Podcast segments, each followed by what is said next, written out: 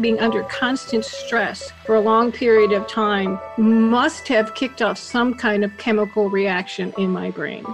I began to recognize that some of my reactions were very similar to post traumatic stress. Hi, I'm Bobbi. I was a longtime family caregiver. I'm now a certified caregiving consultant, a certified caregiving educator, and I've written two books for caregivers. And I'm her husband, Mike, and I'm a certified caregiver advocate and a certified music therapist, and I have not written any books on caregiving. and this is Rodger That, the podcast dedicated to guiding you through the heavy haze of dementia. Here we focus on the caregiver, offer some practical insights, and share some emotional support. And maybe we might even share a laugh or two. We all know laughter is the best medicine. It certainly is. But don't forget the wine, Mike. Now, you know I never forget your wine.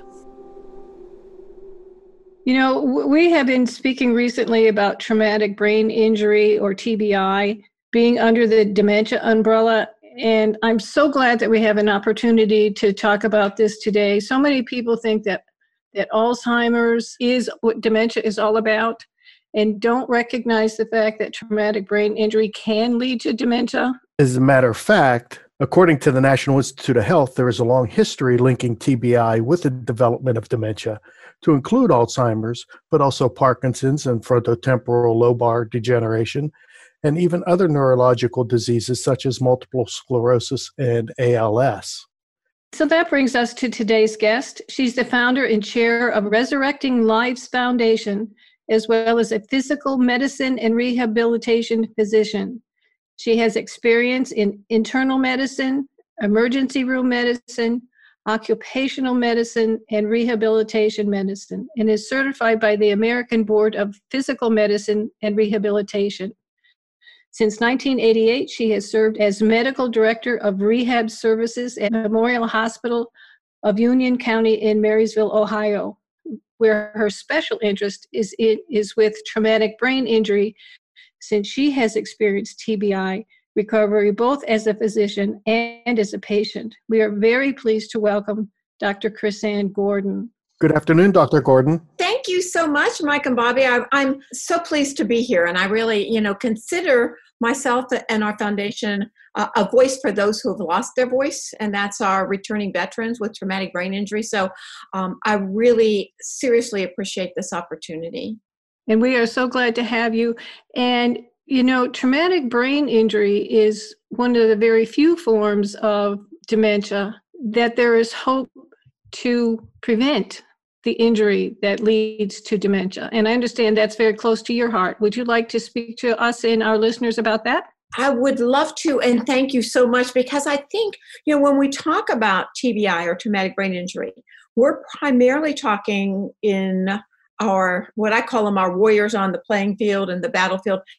It's the young, very physically healthy people people who get injured in their teens and early 20s by and large.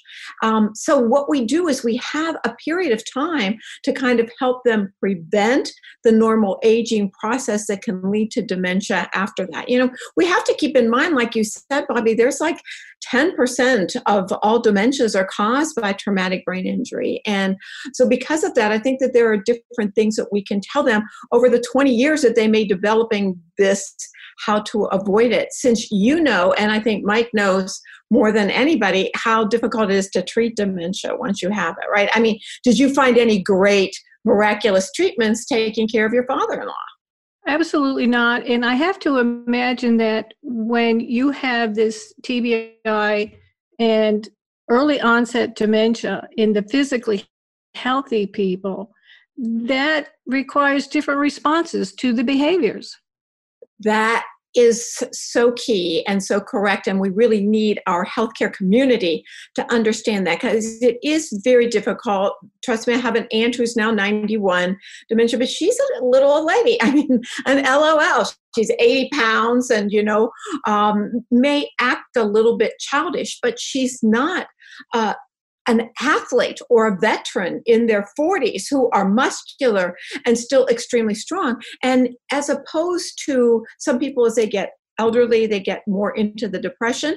The folks that we see with the early onset Alzheimer's, these young warriors have that warrior personality. So the anger issues, the impulsivity, the fact that they are, are very physically fit and very strong becomes an increased worry, I think, for the caregivers. It's interesting. Um, I spent 31 years with Department of Defense, and I recall probably back in 2014 uh, timeframe, I saw Operation Resurrection, the documentary that was done or mini documentary. Yes. And I remembered it as soon as I went to watch it preparing for the show. I remem- remembered it immediately. But one of the things that struck me going into what you just said is that it's it says on there that 90% of the vets with TBI become substance abusers. And that is so striking. Well, you know, it's the literature now is is kind of scaling back on that just a little bit, but if we talk about mild traumatic brain injury, again, we're talking about young basically adrenaline driven males more than females, active in sports, active in war. Okay, so you take that population, and what they found is some studies now say 40%, now they say 40 to 70%, but you will abuse something within that year's time. And if you think about it, and Bobbi, we're thinking about people who either have a brain that's going to hyper, you know these guys are reliving their war experience over and over again. So they try to slow it down with opiates alcohol marijuana something to stop the brain. Or you have like what i had which was a very slow brain. I could not jumpstart my brain at all. So i literally became addicted to caffeine. And i'm not even saying that these substances have to be illegal substances you know right. but i became addicted to caffeine. And, and luckily you know the, the irish gene in me threw in some chocolate there too you know anything, you know, basically to get that brain going again. And I think, again, Bobbi, to your point, when we're, we're, talking about this younger population, they're trying to fix their brain. They realize they're 20, 25, 30. They've got children, they've got spouses, they've got their lives to live, and they cannot function in this world. So, you know, the most important thing that I tell them is get rid of that, you know, kind of tendency to abuse substances. Keep your mind, body and your brain, you know, very sharp and very protective. You know, avoid those substances that can get you into trouble really quickly down the road. Well, you know, when when people ask um, about how to prevent dementia that's not caused by injury, uh, we like to remind them that what's good for your heart is good for your mind, which is, you know, healthy diet, exercise, av- avoiding excessive use of alcohol, uh, avoiding drugs, and and all of that definitely falls into treating or, or reacting to dementias, regardless of what it is. Now, I have a question.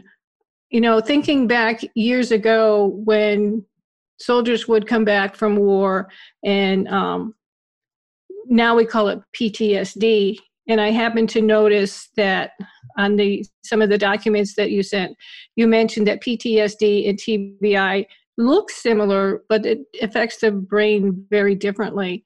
Um, can you expand on that? Oh i certainly can. And i'm so glad that you brought up about uh, mental coming back to World, War One and World War Two and even Vietnam, because you you know very well from your caregiving experience with Rodger that the brain is chemical receptor, chemical receptor. You know, I mean, the activities and behaviors are all brought about by that very simple process. So the fact that our heroes coming back from war in World War One, World War Two, and Vietnam were told that they were crazy, and that continued till today was actually what got me on my mission to say, no, that's not true. This is a brain injury. This is not a mind injury. This is not a lack of resilience. This is not somebody who's just trying to scam the government. These are people who actually have had their brains blown up. These are people who actually have symptoms similar to Parkinsonism that you brought up, Alzheimer's that would develop down the way because there are certain neurons in the brain that have been destroyed. So when we talk about traumatic brain injury, TBI, we're, talking about an anatomical problem. And in the Iraq and Afghanistan wars, primarily from the IED blast or the improvised explosive device that just blows up and literally rips their neurons apart. But now we go to the PTSD part, and this is what's so fascinating to me. Um, I was putting up Christmas decorations when I had my traumatic brain injury, and I have all of the hallmarks of PTSD. And that, I think, became the savior to the first a 100 veterans that I saw that I had it too. And I, you know, I, people can argue my mental stability, but the truth is I was never labeled as being crazy. And what we have now proven is that it's a chemical abnormality in the brain. And it's a chemical abnormality where you play back the last thing that happened that usually led to your being alive and somebody else being injured or terribly injured.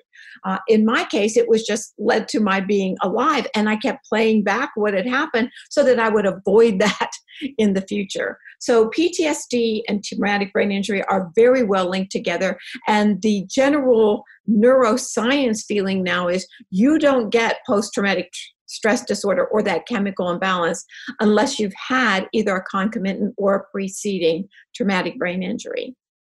I'd like to bring up, um, you know, PTSD in in those who are caring for people with dementia who become sleep deprived and hypervigilant over month, months and often years at a time. And it, it wasn't until after I Rodger had passed probably in the last year or so that I began to recognize that some of my reactions were very similar to post traumatic stress. Now, I didn't have an injury, but I think that con- being under constant stress for a long period of time must have kicked off some kind of chemical reaction in my brain. Yeah, it absolutely does, and it actually does cause brain injury. That is for sure. Um, your the lack of sleep is so important. Like you know, I tell our athletes and our veterans, they've been on a routine to keep their body physically fit. Why is it that when they leave that, you know, they stop doing that altogether in many cases? And after a brain injury, as you know, you don't have that motivation that you may have before.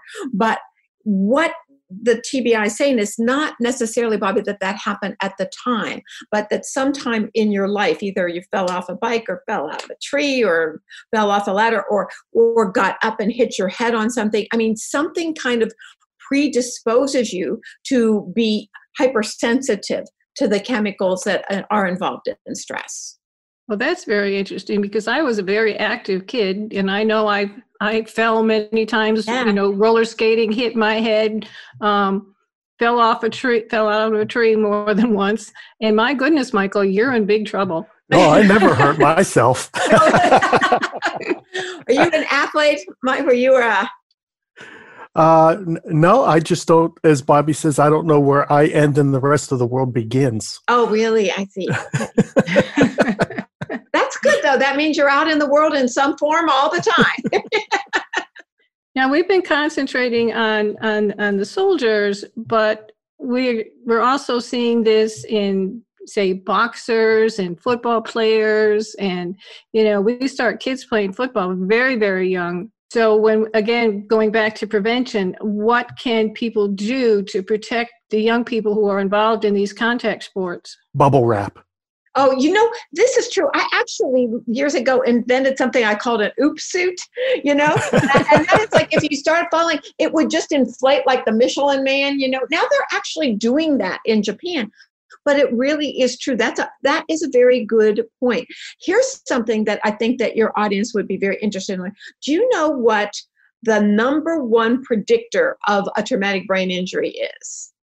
I don't that would be a previous traumatic brain injury.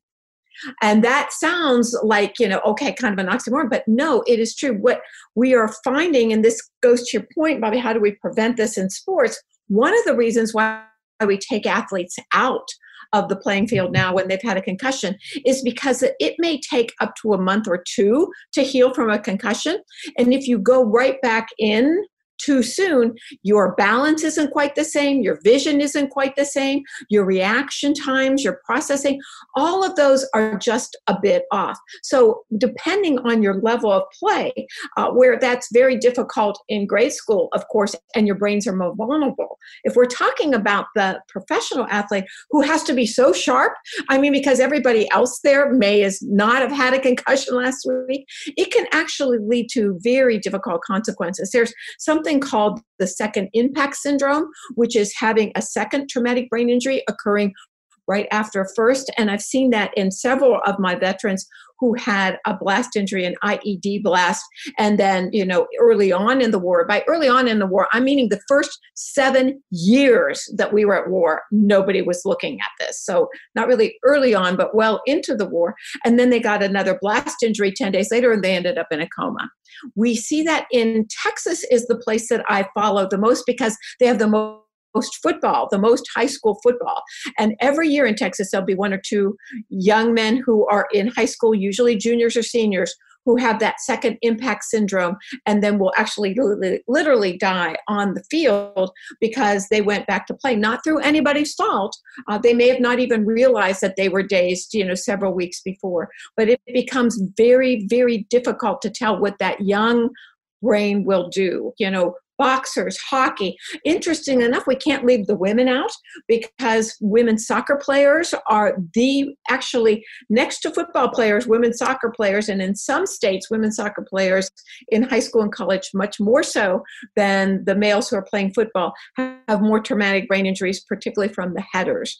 From you know, that's one of the the main. It, it looks really cool and it gets the audience going and you know the fans going but it causes very difficult uh, injuries in women in that age group as well. That's interesting. You mentioned coma. Yes. That really sparked something in me because when we first realized that that uh, Rodger was diagnosed as schizophrenic early in his life, and exp- his explanation to me was he went into a coma for 11 days and he woke up in a hospital and I have to wonder now if he had some kind of injury that led to the coma that triggered his first psychotic episode.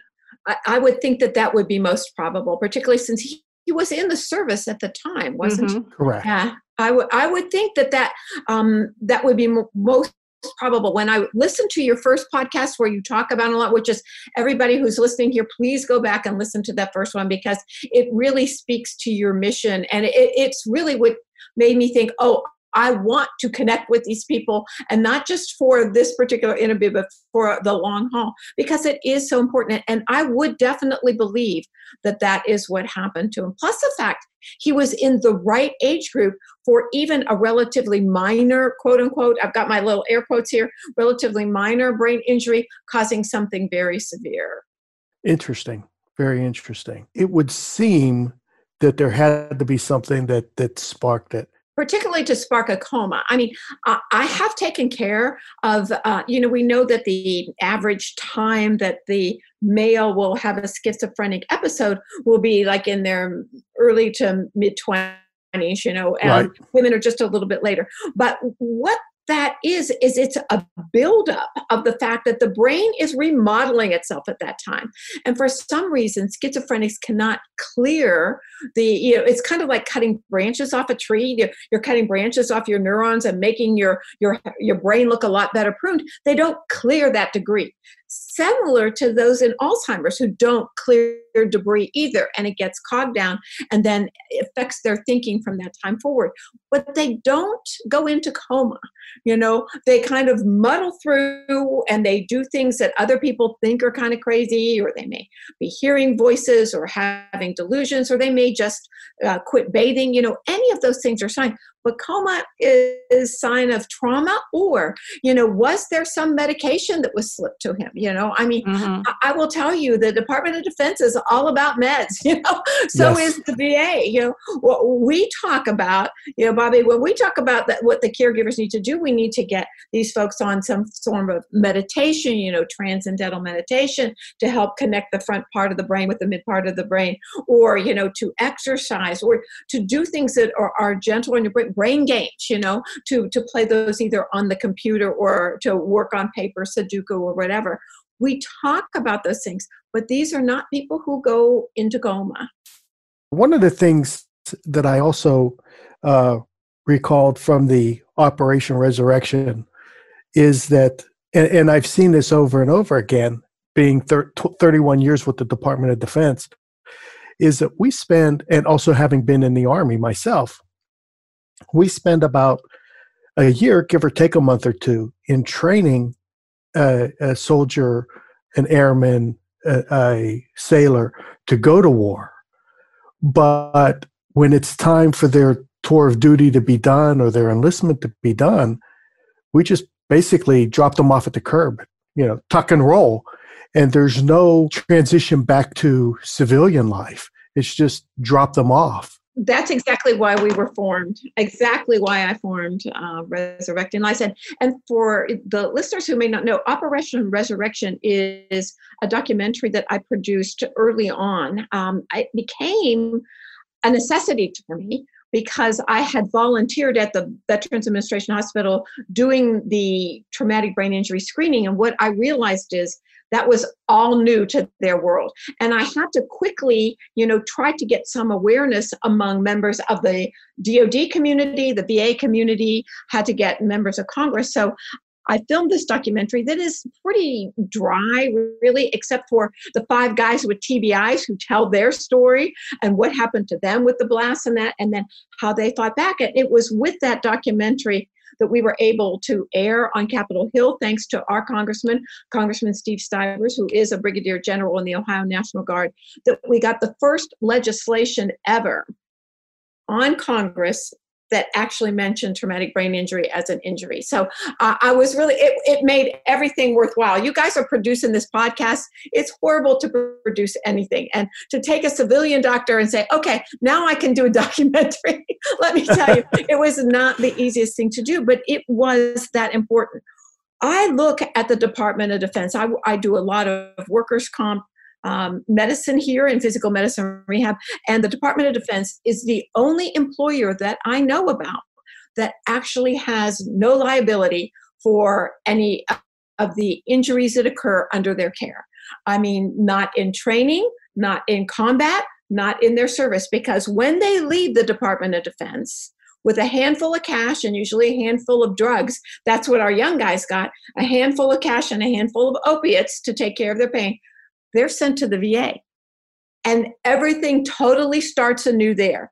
And that appointment may occur anytime within the first month after your discharge or 25 years later. I mean, it is a system that needs to be fixed. And we were very blessed when Secretary Bob McDonald was in the VA um, because he was from Cincinnati, Ohio, and we, we, knew him. And we had a letter that any one of the veterans who contacted us, the moment that they were discharged from their military service, they had a letter from you know the Secretary of the VA saying, "You will get your VA appointment within the next two weeks." That's and we amazing. will find out what's going on and we will transfer records and we will do and i mean unfortunately our our political system is such like the military that there's that constant changeover. So you get somebody who says that for for two years that worked great. And then you know he left somebody else came in and that was not on their agenda. So um, we really do need to do that. That is the most important thing. And bobbi to your point i think that's the most important thing for preventing dementia down the road is getting that soft handoff getting these people to be diagnosed and to be treated and to get on a very good healthy regimen right away. Right now, there are fewer than 3% of our men and women from Iraq and Afghanistan who are actually diagnosed and treated properly for their traumatic brain injuries. And there's wow. fewer than 30% that are getting any kind of care whatsoever at the VA. And those are just abominable numbers. And I, I do, you know, to your point of getting um, Congress involved and in, in, getting um, some of our political leaders involved can make a big difference. I recall I was desperate for respite care, you know, towards the oh, end of our caregiving years. And through the VA hospital at the time, we, we were offered 30 days of respite care each year, no more than 14 days in a row. And typically we took it like two or three days just so we could decompress. We could admit him into the VA hospital for those days. Um, and I had been trying for weeks to to get him in because I desperately needed to sleep. And they kept telling me that they just didn't have any beds and it wasn't going to happen. Nobody was being uh, admitted for respite. And I, I, I got, was desperate and I said, Well, you know what? If you can't find a bed, I am going to call my local congressperson and tell them we have a veteran 100% service related disability who needs respite care. And if that doesn't work, then I'm going to admit him to the nursing home because I can't do this anymore. Two days later, he was admitted to respite. Oh, that's phenomenal. And see, that's what I said when everybody complains about Congress. I said, you know what? Our Congress members from, you know, we, we actually represent veterans from 28 different states now have contacted us, you know, so we're getting our way around. But the, the Congress and Senate, if necessary, as well. And they've been just absolutely terrific because I think they do understand, you know, our motto is resurrect a hero, strengthen a nation. You know, these are people who volunteered their lives to save our lives. We cannot let that spirit, you know, that person just fall between the cracks and end up, you know, incarcerated or homeless or unemployed, or, you know, the final blow, which is suicidal or committing suicide within their first eight to 10 years back from their service. We just, you know, as a society, we cannot allow that to happen. So you've mentioned a couple times the Resurrecting Lives Foundation. Can you talk a little bit more about that? You know, this is very interesting, like that you would bring that up because, first of all, I had to smile when you brought up about Operation Resurrection because uh, very few people know about that. It is on our website at resurrectinglives.org, but very few people know about it. But I filmed that documentary just purely because this is true. My favorite ex husband was an Emmy winning news producer. Okay. And what he taught me was this Number one, the power of the media. And number two, if you have a camera, you either get an interview or you get closed out of an interview. And either way, you have a story. And I remember that. And I said, okay, so I went out and I got the equipment and I got a crew in Los Angeles and we put things together and that's what we did we headed out to say you know who knows what about what's going on here this is going to be an awareness piece it aired in its trailer form on 11 11 11 and i got a call from the Rockefeller Institute. And somebody from there said, We saw your trailer. We love this. We want you to form a nonprofit. We will support you. You know, we'll give you website support. We'll give you millions for research and awareness and treatment. And this will be great. So, you know, I mean, I vetted them. They were serious. I went ahead, okay, we, we're, we're putting in for the IRS nonprofit, Resurrecting Lives, their name, their website, and then they all disappeared. and so here I am, and I'm there like, okay, I'm six months into this, I've got it. And I say, okay, well, uh, in the divine providence of things, apparently this was supposed to be what I was supposed to do. And we've already down this far. So that's how we formed the Resurrecting Lives Foundation. And what we are is an awareness nonprofit. You know, we are very, heavy into the volunteerism. 90 cents of the dollar goes to veteran services and veterans awareness.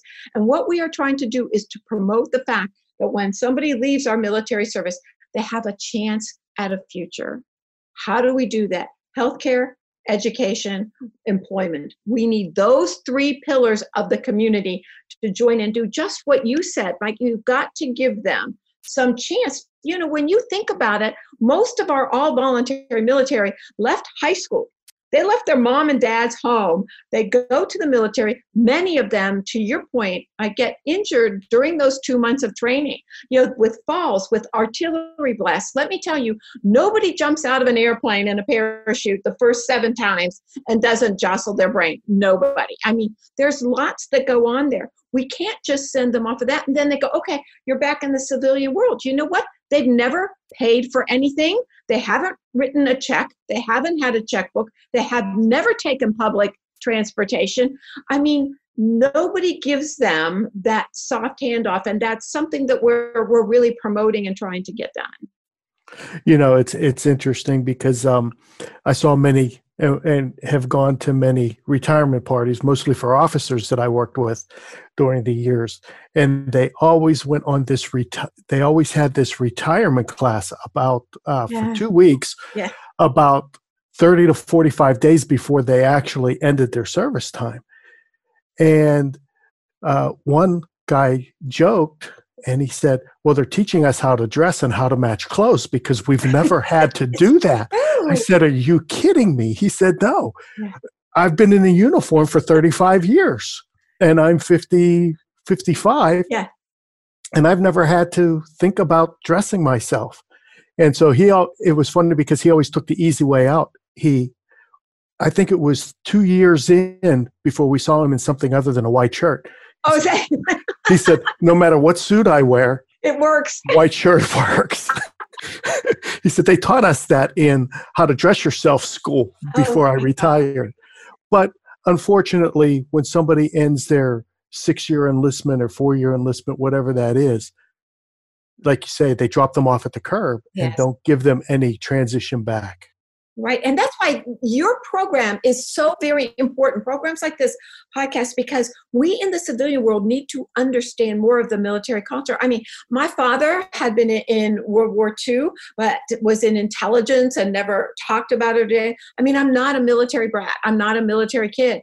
And i'm suddenly going in i didn't realize that there were different branches and that they don't like to talk to each other and that the different branches have different ranks. And you know there's just so much that i didn't know well, let me tell you what I didn't know about the military is nothing to compare to what a, a, young man or woman with a brain injury who left in high school and went to serve and now comes out and face it. It, it. It's nothing compared to them. We really do need to give them the benefit of the doubt. We need institutions, universities, and trade schools, and and definitely the VA in their healthcare and employers to realize that and, and make it a teaching you know uh, for the first six months they should be on a on a fast teaching curve not just saying hey make it a break.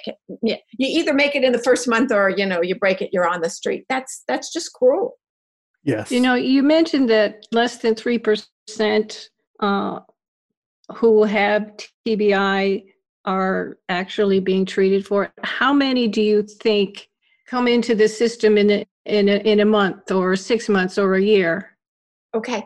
Uh, first of all, that 3% that have been what I would call accurately diagnosed and okay, thanks. because the main diagnostic tools for traumatic brain injury are not in the VA. It's the diffusion tensor imaging, it's the SPECT scans, it's kind of the high neuro diagnostics that have not yet made it to the mainstream VA. So that's why I'm saying that. The um, VA will tell you that 30% of veterans have from Iraq and Afghanistan have touched base with the VA at some point in time, and usually that's to get their post you know, post deployment physicals or their you know discharge physicals. And what i hear from my vets is it takes usually between six months and a year. The va really wants to get them in within that first year because that's where when they get the check from dc in doing that what happens is after they have that intake evaluation, okay, money comes out of what they were given for every treatment that they give. And that's a system that I would really like to change because it's kind of like what the civilian world did the same thing, a capitation system. But you can go through $5,000 or $10,000 really quickly when you have an injury as severe as a TBI. So about 30% of the veterans from Iraq and Afghanistan have touched base with the VA at some point in time within the first year after their um, discharge from the military. there are currently an estimated 750,000 veterans from Iraq and Afghanistan who are struggling every day with traumatic brain injury or PTSD. A 450,000 estimated to be TBI alone, another 350,000 to have either TBI plus PTSD or PTSD. That is a staggering, staggering number, which is why we definitely need to open up in my opinion, the diagnostics that the civilian world has needs to be opened up to our veterans as well. And we need to have collaboration of the civilian world and the veteran world and places where that happens at Mass General, at the VA at Tampa, at the VA at Stanford. You know, those are great mega medical institutions, all right? They need to be combined with the VA in all of those places because traumatic brain injury is the new frontier dementia is the new frontier. And as you point out, the statistics for those of us who are alive now, you know, living long enough or having issues with that, either within ourselves or with taking care of somebody, are staggering. We need to address that as a society. Well, you know, even the Alzheimer's organization, which puts out staggering numbers that tells us something like every 60, 66 seconds, someone in the United States is diagnosed with Alzheimer's disease, they're not counting the people that we're talking about today. Right. Right. So it's much bigger than even that. Absolutely. You are absolutely correct. And that's why I really, you know, this has been such a great opportunity to kind of join the worlds that need to be joined. This issue before COVID 19 hit us, okay, um, the World Health Organization had stated that traumatic brain injury was the fourth major worldwide health concern and it actually proclaimed it as a pandemic. Now we only know of one pandemic and we kind of got it we've got to get it to move down the road which will be you know several months yet in our future but this issue that we're seeing brain health is so important. Um, we need to stay healthy. We need to not smoke. We need to get whatever you can, like you mentioned, exercise and good nutrition to keep the circulation in the brain going, because that's what ultimately is going to keep those brain cells going. It's interesting. I've been saying, you know, there's actually two pandemics going on right now. Yes. One is COVID and one is dementia. Uh, absolutely, absolutely. And you know, COVID is now causing an inflammatory type of dementia as well, and who knows what that will do down the road. So it's going to add to that issue as well. This has been very, very enlightening, um, somewhat scary in, in some senses um, about our returning vets. Uh, but I guess the uh, acknowledgement of it and the putting the information out is the fir- is a step towards helping the situation. Mike, if I could just say, we have solutions though. So, you know, I think rather than saying scary, let's say a wary, you know, yeah. aware because we do have solutions for, we just need as a society to accept them. Excellent point to end the program. Absolutely. Dr. Gordon, it's been so informative having you on the show and you are such a delight. Well thank you so much for everything you're doing and like i said we, we need to keep in touch because we have you know we're definitely headed in the same direction and the direction we're headed in will help elevate our communities and our nation and thank you so much. Again thank you. Wow that was a lot of stuff to wrap my head around. Yeah i think uh, you know probably one of the most important things is how prevention of brain injury is important, whether it's through an actual physical I- injury or through alcohol or whatever it might be. We need to protect our brains. Yes. And one of the things that I found amazing was when she said that one of the major causes of brain injuries in women is women's soccer. I would have never connected those dots. Yeah, and we when we talk about PTSD and TBI, we we do tend to think of males and we think of football and we think of war injuries, but of course more and more women are involved in in in war injuries too. But it just goes it just goes to show that it doesn't have to be a helmet to helmet hit like in football. It could be what you would think a soft ball mm-hmm. and doing a header in soccer. So the uh, brain injuries are much more prevalent than we really think that they are right now, even though the acknowledgement in the past four to five years has been gone from five miles an hour to 60 miles an hour. There's still so, so much more um, acknowledgement and knowledge to be gained. Resurrect a hero, save a nation. Yes, definitely. You can find more information about Dr. Gordon and the Resurrecting Lives Foundation resources on our show website at rodgerthat.show. This has been Rodger That. I'm Bobbi. And I'm Mike. And we're dedicated to guiding you through the heavy haze of dementia. Please subscribe to the show, go to iTunes and post a review, follow us on Facebook and Twitter. If you have a question or issue you'd like for us to address, please post on the Rodger That Facebook page. To find out more about us, head over to rodgerthat.show. That's Rodger, R O D G E R, that.show. Missing Link is a proud partner of Hearing Charities of America, a nonprofit organization that supports those who are deaf or hard of hearing. You can find out more about HCA on our website or go to hearingcharities.org. Rodger That is produced by Missing Link, a media podcast company dedicated to connecting people to intelligent, engaging, and informative content.